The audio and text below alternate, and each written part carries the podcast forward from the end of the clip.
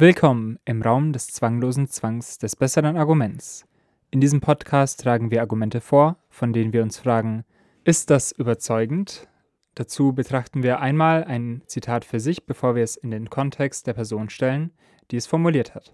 Mir gegenüber sitzt Ralf, ich bin Flo, wir studieren Medienwissenschaft und Soziologie und jetzt geht's los.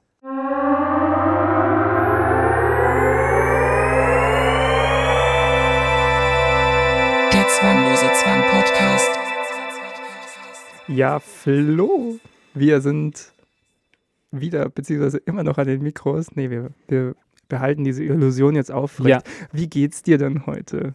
Ähm, mir geht's gut. Ich bin ausgeruht und bereit für dieses Zitat. ähm, ich würde mich auch freuen, aber ähm, ich hm, es ist so ein bisschen überschattet von, von den Bedenken, die du selbst schon ges gesät hast. Ja, ich weiß nicht, ob wir so viel anfangen können mit dem Zitat, aber es geht mir durch den Kopf.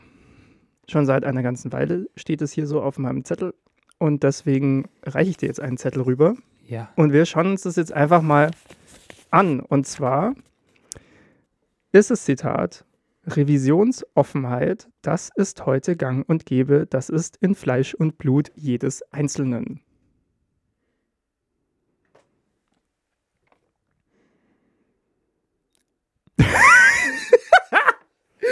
Du hast, äh, du hast genau den, den Blick drauf, vor dem ich Angst hatte, diesen so, was zur Hölle soll das Blick? Ja, okay. Also.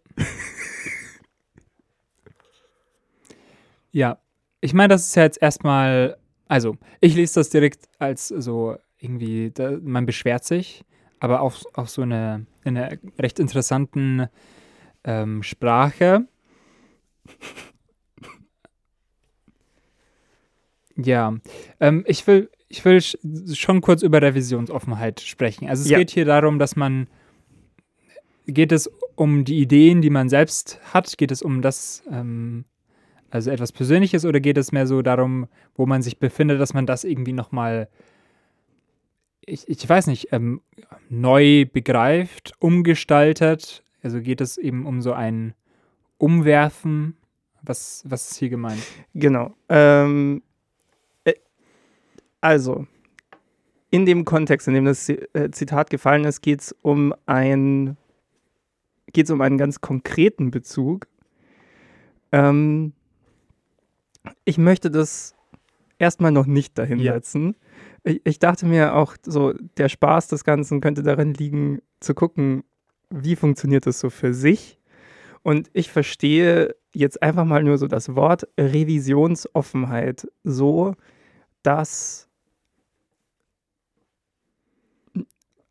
dass man Dinge formuliert in dem Wissen, die sind nicht unbedingt immer so gültig. Hm? Sondern man kann auch wieder das Gegenteil behaupten oder irgendwie das anders ausformulieren. Ja. Ähm, also, das ist eigentlich nicht heute gang und gäbe. Genau, das ist nämlich das zweite Element, was da drin steht, dieses Zeitdiagnostische. Ne? Ja. Also, keine Ahnung. Also, klar, es gibt diese, also es gehört zum guten Ton, dass man dazu sagt, wenn man irgendwas sagt. Es könnte aber auch ganz anders sein.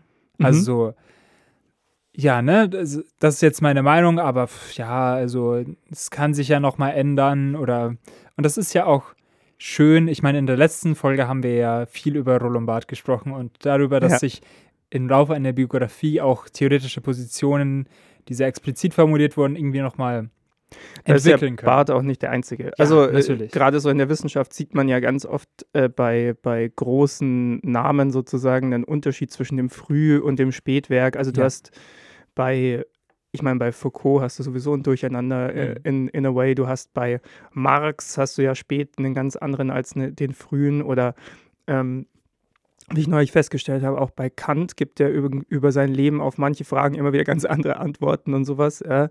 Also das ist ja, das glaube ich gehört dazu, dass Menschen so einem Reifeprozess äh, ausgeliefert sind oder ausgesetzt sind und, und mit der Zeit nochmal anders über Dinge nachdenken. Ja. Ja.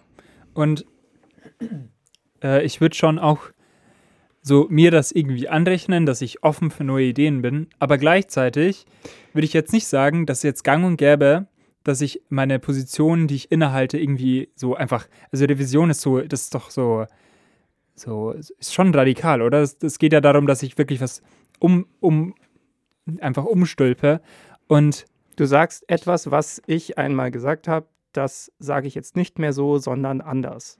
Ja.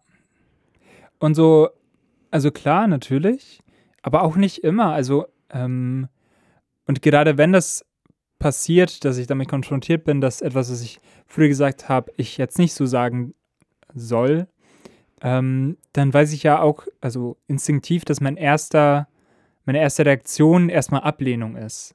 Also, Warte mal, was heißt, dass du es nicht so sagen sollst? Also kommt da der, der Impuls für die Revision für dich Ah, von ja, ja, außen gut, oder ja. von innen? Ähm, okay, ich sag, wenn er von außen kommt, ähm, dann wäre ich das normal, also dann wäre ich das schon als erste Reaktion erstmal ab. Natürlich ist es dann das, was man eigentlich sehr, sehr, äh, sich selbst auch eigentlich so zugestehen muss, dass man da auch ein bisschen dagegen ankämpft und sich dann so durchquält, um dann zu verstehen, dass man vielleicht irgendwie auch einfach mal so falsche Sachen gesagt hat und da jetzt Mhm. irgendwie was anderes machen, also anders sprechen soll. Ich meine, wenn jemand Kritik an einem Ja. Sprechen von dir von früher, also irgendeine Aussage von dir anbringt, dann würde ich auch sagen, ist es sinnvoll, sich diese Kritik erstmal anzuhören und ernst zu nehmen und zu gucken, steckt da was drin? Ja. Aber wenn da nichts drin steckt, dann muss man auch nicht so, muss man nicht äh, das ändern. Ja, und also ich würde, also ich, ich weiß halt nicht, ob das so gang und gäbe ist. Also wenn ich, wenn ich schon merke, dass es bei mir ähm, jetzt nicht, also ich, ich werde schon sicher nicht, wenn mich jemand kritisiert, als allererste sagen, ja, bitte, mach, sondern das ist, ich, ich glaube, ich werde da schon erstmal ähm, passiv Hm. und das erstmal abwehren wollen und dann, also Ja. ich lasse das dann schon auch zu, aber ähm, das würde ich halt jetzt nicht als prinzipielle Revisionsoffenheit äh, ausdrücken, sondern mehr als so, ich habe das generell das Vermögen, dass ich auch Kritik zulasse und das dann auch verarbeiten kann, aber das äh, sind, glaube ich, schon irgendwie unterschiedliche Stufen, auf denen man sich da bewegt. Ja.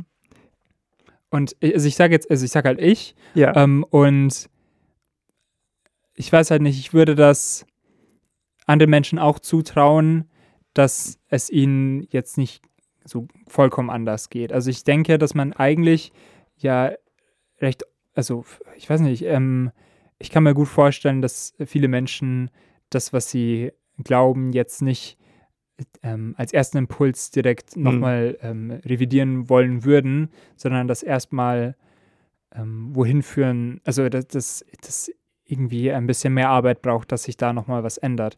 Nicht zu sagen, so, man ist da in seiner Schiene und da kommt man nie wieder raus, aber zu sagen, so, um das halt irgendwie, um, ein, um jemanden dazu zu bringen, das nochmal selbst zu hinterfragen, ähm, braucht es halt irgendwie dann auch einen tatsächlichen Impuls und nicht nur so, ich weiß nicht, so eine vage Andeutung. Also ich glaube, das tut es Mhm. bei vielen Menschen nicht und ich würde auch sagen, bei mir auch nicht. Ja, gut. Ich meine, da sind wir dann wieder in diesem Spannungsfeld, bei dem wir, in dem wir uns auch schon mal ähm, befunden haben, als wir über Judith Butler geredet haben, ne? Mit diesem, äh, was sie als eine anti-intellektuelle Haltung äh, beschrieben hat. Also die Anti-Denken-Folge einfach mal reinhören, auch wenn ich sie jetzt gespoilert habe, wer sie noch nicht gehört hat. Ähm, dass, dass Leute sagen, nee, ich setze mich mit etwas nicht auseinander, weil es könnte ja meine politischen Überzeugungen verändern. Ähm, genau, also von Mhm. daher, ich, ich, also ich finde so eine,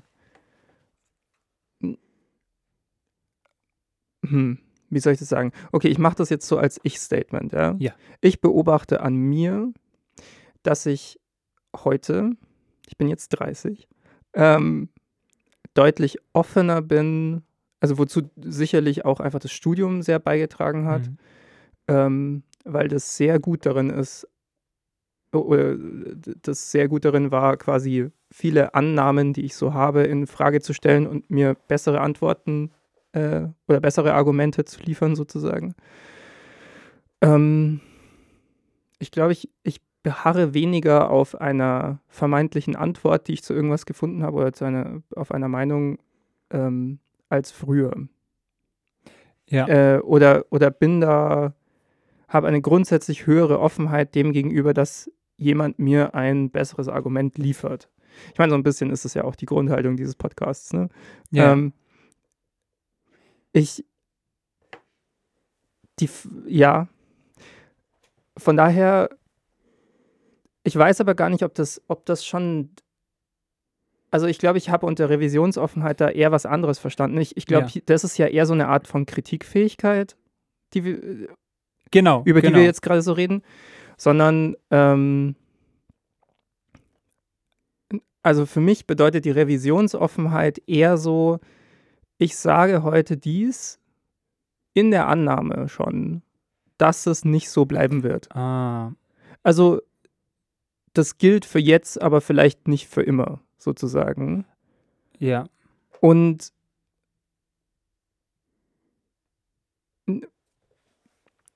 also da geht es vielleicht gar nicht um, um eine Überzeugung per se, sondern eher um sowas, weiß ich nicht, pragmatischeres auch in der Situation. Ich finde das gerade schwer zu umschreiben. Also, also man prophezeit schon die Möglichkeit, dass es dann anders kommen kann. Ja, oder dass man, also dass man selbst auch die Meinung wieder ändern kann, sozusagen zu etwas. Ja, ja. So, ähm, weiß ich nicht, was da ein gutes Beispiel wäre. Also ich meine, sowas, was, ich, ich, ich finde, ich finde sowas, was in, in so eine grundsätzliche Revisionsoffenheit für mich hat, ähm, mein Kopf ist da jetzt auch, weil das jetzt so demnächst mal wieder ansteht in Bayern, ja, ist so eine Wahl. Mhm. So, ich mache mir halt zu einem gewissen Zeitpunkt, dann bilde ich mir eine Meinung aufgrund von dem, was ich so äh, in den im politischen Betrieb mitverfolgt habe und was dann so äh, die Ziele von Parteien sind und so, mache ich, ähm, denke ich mir so, ja gut, dann äh, wähle ich jetzt diese Partei in dem Wissen, dass das in ein paar Jahren wieder anders sein kann, weil vielleicht äh, jemand anderes einfach da mehr anzubieten hat dann für das, Ja. was ich politisch wichtig finde. Oder Ja. vielleicht auch, weil meine politischen Prioritäten sich verschieben. Also ich finde, Okay. äh, Ich, ich finde Ja. da zum Beispiel auch einfach so die, grundsätzlich dieses Ding, dass Leute eine Partei wählen, weil sie sie schon immer gewählt haben, das ist ja absolut wahnsinnig. Ja, ja, ja. ja. Okay, also, ja, das, das habe ich vielleicht dann auch anders. Ähm, also, ich, ich finde das irgendwie auch ähm, interessanter, so quasi schon in der Aussage oder in dem Tun, so das, an, das, das Zukünftige irgendwie mitzudenken. Ja, und auch die Unsicherheit des Ja. zu- Zukünftigen. Ja. Ich, Also, ja, da, also ich, ich frage mich halt, ob dieses Zeitdiagnostische da so tatsächlich so ein Element ist. Also treffen wir heute mehr revisionsoffene Aussagen als früher. Ähm, gibt, also gibt es irgendwas, was dazu führt, dass wir mehr, ja, das ist halt jetzt so, aber irgendwann vielleicht auch wieder anders, Aussagen treffen, hm, als man es früher vielleicht so gemacht hat. Keine Ahnung. ja, also ich, ich glaube schon. Ähm, ich, ich weiß nicht, ich habe das, ähm, ich, ich weiß gar nicht, wann das war, ähm, habe ich letztens in einem YouTube-Video, das, da ging es um irgendeine, irgendeine Schauspielerin oder irgendeinen Schauspieler und dann wurde es so gesagt, so diese Person ist, ähm, scheint ein ganz guter Mensch zu sein und dann so in Klammern, so scratch that, wenn diese Person gecancelt wurde.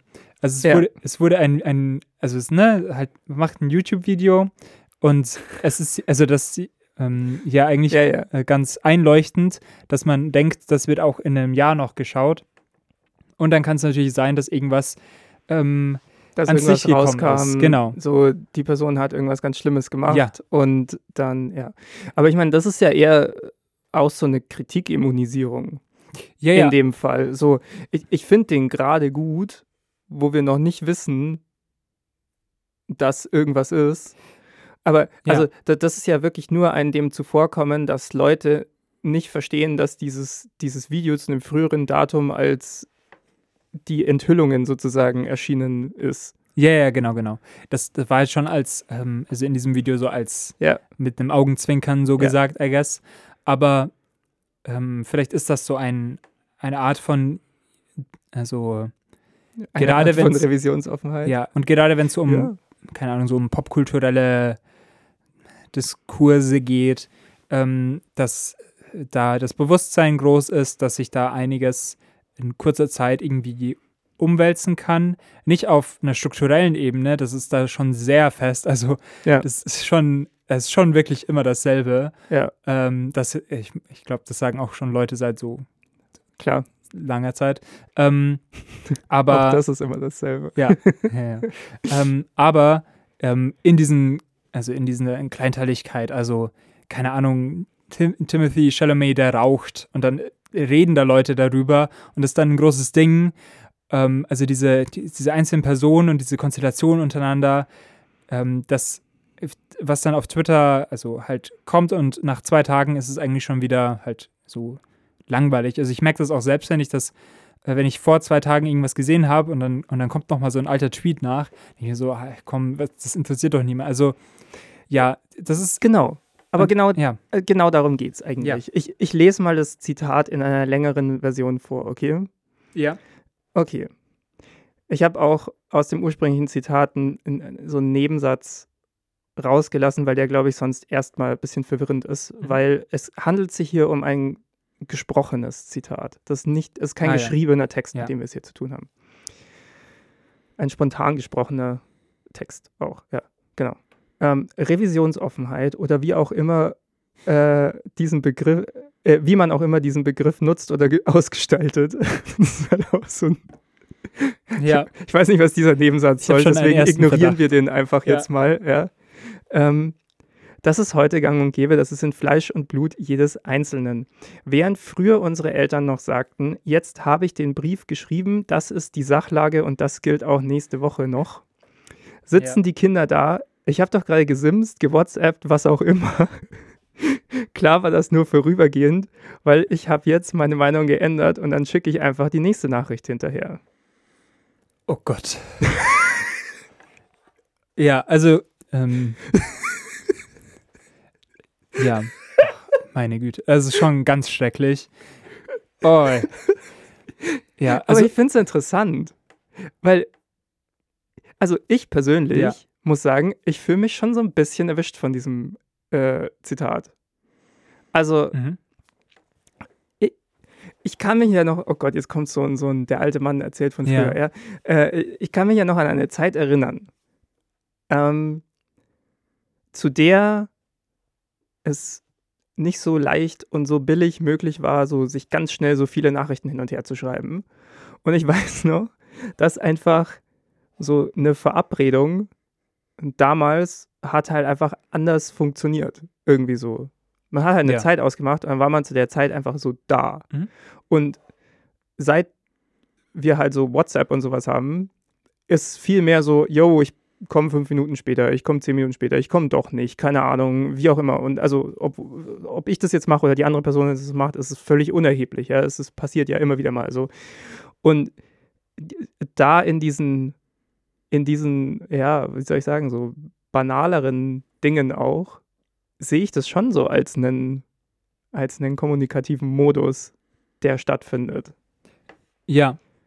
Ich finde das nur, also ich finde es beeindruckend, dass sowas, also Aufregendes, wie so die Automatisierung von, von Kommunikation, von, von, dass, dass man das mit sowas, also Platten wie, oh, die Kinder hauen eins nach dem anderen einfach so raus. Okay, hier ist der nächste Punkt. Ich glaube nicht, dass es negativ gemeint ist in diesem Zitat. Ich, Mhm. ich glaube, das ist erstmal beschreibend gemeint. Und ich löse jetzt einfach mal, ich glaube, du weißt sowieso schon, wo das herkommt. Oder du, ich Mhm. glaube, du hast sowieso schon einen starken Verdacht, so wie du guckst. Also es ist ein Zitat von dem Soziologen Stefan Schulz aus dem Podcast Mhm. Die 29er. Mhm. Und zwar hat, ist es die Folge aus dem Januar 2022, in der er das gesagt hat. Ähm, und da haben sich Stefan Schulz und Wolfgang M. Schmidt, der, der, die diesen Podcast zusammen machen, haben sich mit den Empfehlungen des Ethikrats in Bezug auf die Corona-Maßnahmen auseinandergesetzt, wo der Mhm. Ethikrat gesagt hat, diese äh, Empfehlungen, die jetzt abgegeben wurden, auch in, äh, zum Thema Impfpflicht und so, unterliegen der Revisionsoffenheit. Und, ah, okay. und Schulz kritisiert eigentlich an diesem Ethikrat, dass die das jetzt als so eine Neuerung darstellen, weil er sagt, das ist doch, also Revisionsoffenheit ist, Ah, ja. ist der Modus der Zeit. Ja. Also er, sein Argument ist, das ist jedem klar, dass wenn ihr jetzt was sagt, dass das auch wieder, dass das auch wieder anders sein kann. Ja. Und ich frage mich, wirklich schon seit einer ganzen Weile steht es hier so drin, ja. Äh, ich frage mich, ist das so? Also ist es wirklich der Modus der Zeit? Weil dann, also wo kommt dann diese ganze, bei, bei Corona hatten wir es ja so, ne, Wissenschaft hat neue Erkenntnisse, sagt jetzt was anderes und die Leute drehen durch und sagen, "Oh, aber gestern habt ihr noch was anderes gesagt. Wo ich, wo ich mich frage, ist das wirklich, weiß ich nicht, ist es dann vielleicht auf die jüngere Generation bezogen? Kann es da zutreffen, ja, oder auf irgendwelche Mhm. Digital Natives oder sowas? Also funktioniert das, dieses Argument, was er hier baut? Ja. Also, ähm, also ich habe ehrlich gesagt, hatte ich so Richard David Precht so im Ohr, wie er so auf einer Talkshow-Bühne ist und so, so da, da gab es auch, auch irgendwie so vor ein paar Wochen mal so einen Clip, wo er sich so, auch so dieses Gegenüberstellen von den Alten und den Jungen und das ist jetzt alles, also ich weiß nicht, ich, auch diese Formulierung, das ähm, war dann nochmal ein, paar, ein bisschen anderes Geschmäckle, so das dabei war. ähm, aber ja, also insofern kann ich das vielleicht ein, ein bisschen mehr meinem Ohr schenken. Also er sagt, ja, er spricht ja auch oft so von seinen Kindern und er ist dann so ganz verwundert, wenn die kommunizieren. Und ähm, dann, ich weiß nicht, dann gestatte ich das vielleicht eher, dass man das so äh, einfach mal raushaut und dann lohnt sich vielleicht, dass man Ich meine, gestattet, dass man das raushaut, ist Ja, es ja, ja. immer. Ja, ja. Aber äh, also.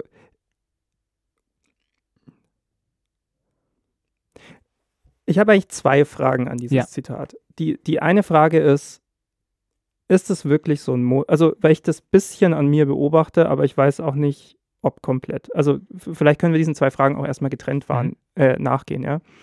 Ist es der Modus der Gegenwart oder zumindest der Gegenwart der Jüngeren, dass Revisionsoffenheit der Standard ist?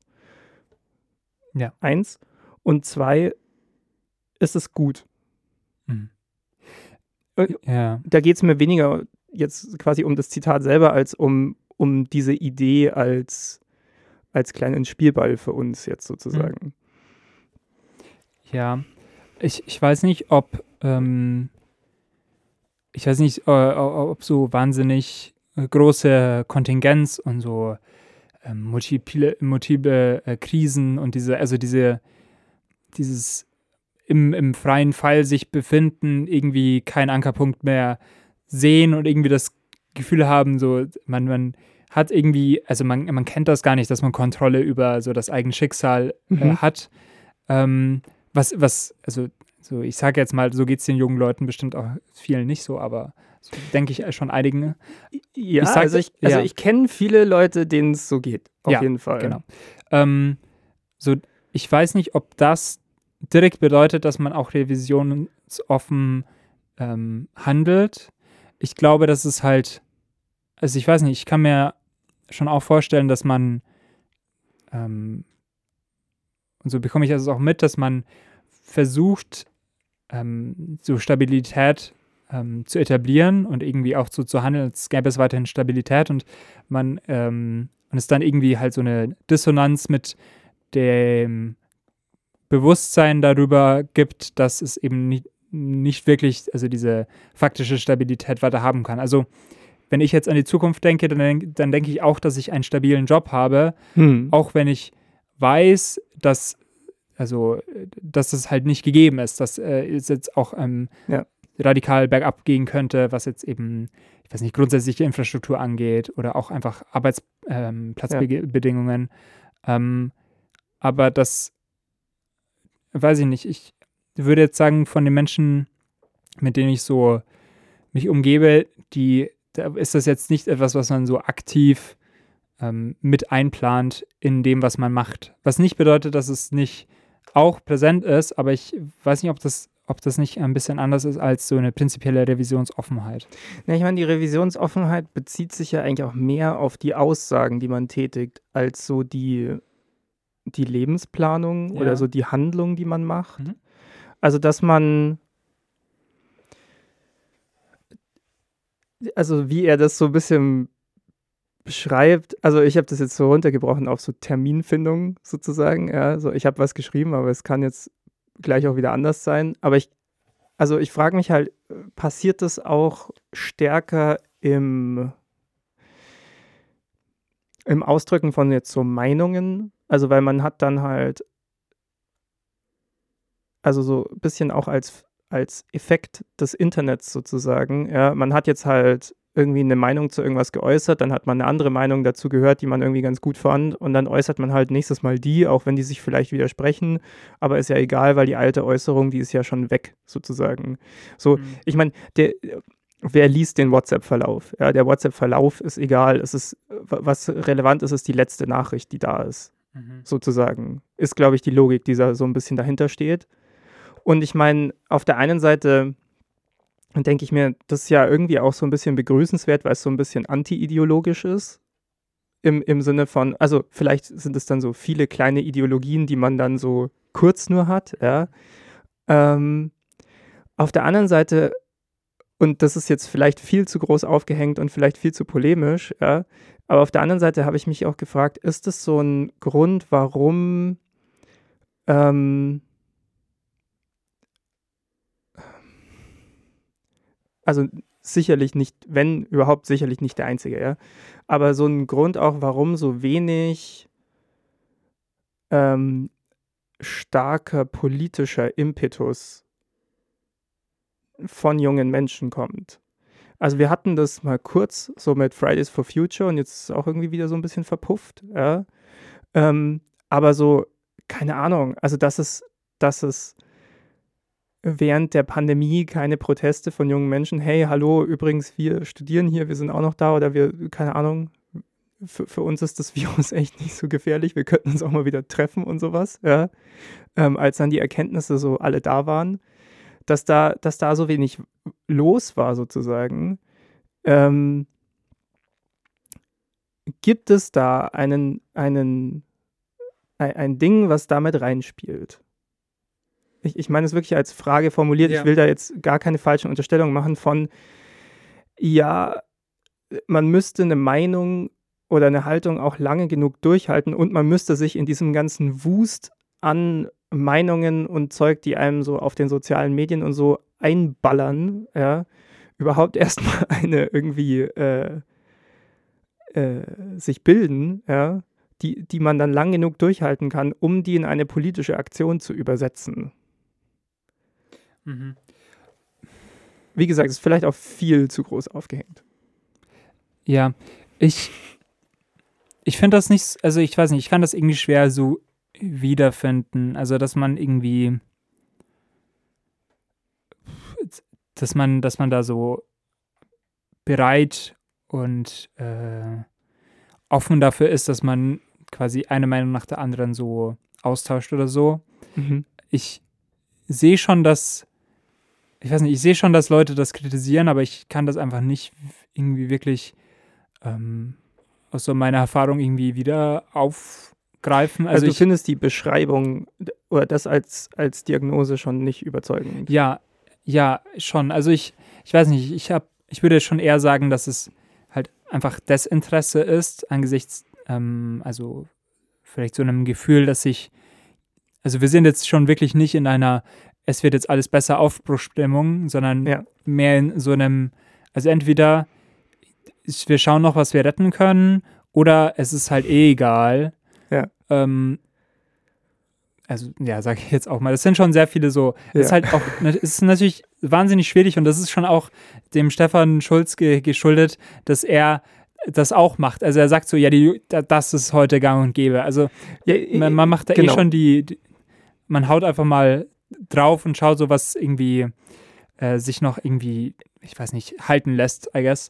Ähm, Ja, er hat aber- da so einen Stil von, von einfach mal so eine These so hinformulieren und und dann wird es normalerweise so halt besprochen. Ja. Ja.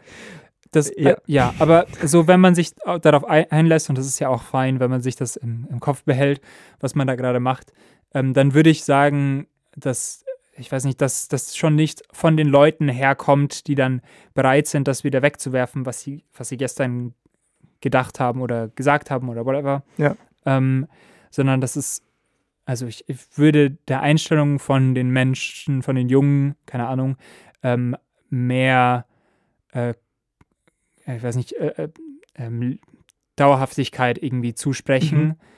Was nicht bedeutet, dass es ähm, dann eine Position ist, aus der sich besonders viel po politisches Potenzial irgendwie lösen Gut, es lässt. kann auch eine dauerhafte äh, Ja, so Desinteresse oder, oder Genau. so, so, ein, so, ja, Melancholie ist vielleicht besser Genau, ja, ja. sein. Also, genau, und das, das sind dann eher so Diagnosen, ähm, ich weiß nicht, wo, wo ich so mein, meine Wahrnehmung irgendwie wieder gespiegelt sehen würde. Nur um das nochmal klar zu machen, ne? dieses mit dem, warum bei den jungen Leuten politisch Ja. vielleicht da jetzt nicht so viel passiert wegen Revisionsoffenheit, das war nicht sein Argument, sondern meine Frage. I know, I know. Genau. Aber- äh, nur, nur um das sauber getrennt zu haben, Ja. sozusagen. Ich will ja nicht jemandem was unterstellen hier.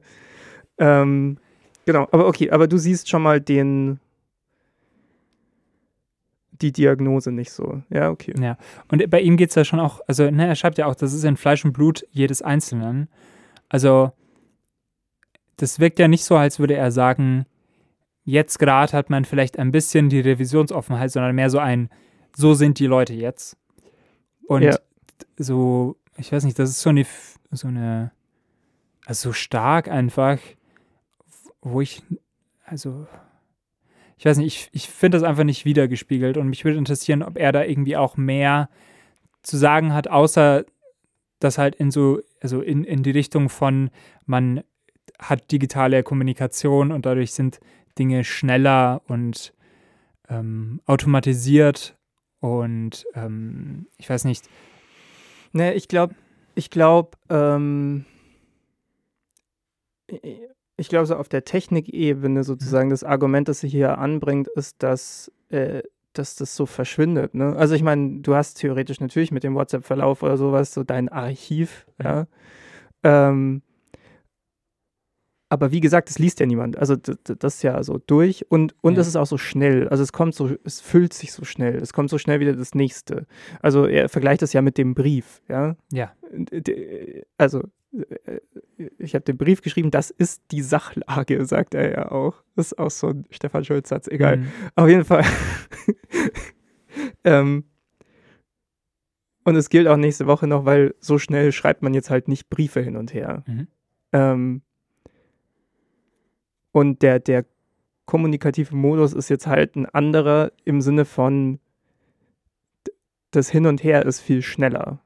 Und dadurch ist es auch leichter und ja, dann, dann irgendwie doch was zu revidieren und zu sagen, nee, okay, ich sehe es doch anders irgendwie. Ah, Ja, ich weiß es auch nicht. Hm. Ich, ja, ich, Aber verstehst du, warum ich das mitgebracht habe? Irgendwie, weil ich habe das Gefühl, irgendwas ist da schon. Also irgendwo, wie gesagt, Ja. irgendwo fühle ich mich da schon erwischt, aber dann ist es vielleicht auch einfach zu breit aufgefächert, das, Genau. das, das Ding. Aber äh, also irgendwas steckt da schon drin. Ich, ich kriege Ja. den Finger noch nicht so ganz genau drauf, außer jetzt mit diesem WhatsApp-Verlauf sozusagen. Ähm, aber irgendwie geht es auch nicht ganz auf. Ja, vielleicht ist es auch etwas, was halt, also was halt aus, aus dieser Forderung nach Offenheit für so zukünftige Entwicklungen, also auch persönlich einfach, ähm, wa- wa- was sich daran so anhängt, aber was ähm, das vielleicht auch ein bisschen überspitzt darstellt. Also nur weil man sich bewusst ist, dass man Dinge wieder verwerfen könnte, Ja.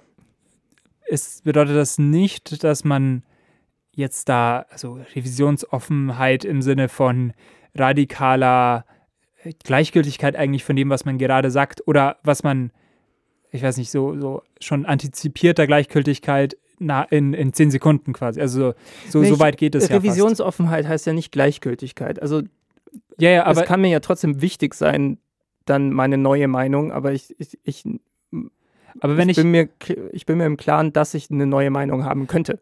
ja, aber wenn ich mir quasi jetzt schon bewusst bin, dass ich das morgen nicht mehr denken würde, dann kann das das, also dann ist es ja, also ich würde das dann schon auch als was, was irgendwie Gleichgültigkeit irgendwie hervorruft. Also, weißt du, Hm. man ist dann in dem Moment vielleicht dann, ich weiß nicht, sehr bei der Sache, aber dadurch, dass es dann, wenn man in, in dem, Sa äh, während man das sagt, schon das mit abschätzt, dass man es dann bald nicht mehr so meint, dann kann das das ja eigentlich nur entschärfen. Also vielleicht gibt man sich dann auch nicht mehr so viel Mühe, etwas zu formulieren, wenn es dann auch ähm, eben diese Gle äh, Gültigkeit eben nicht behält. Aber Ja. eben genau das, also genau weil ich das irgendwie nicht in dem Maße einfach wieder also äh, wiedererkenne, ähm, kann ich dem auch nicht so viel abgewinnen. Also ich finde dieses Wort interessant. Also ich weiß nicht, Revisionsoffenheit war jetzt nicht in meinem Vokabular.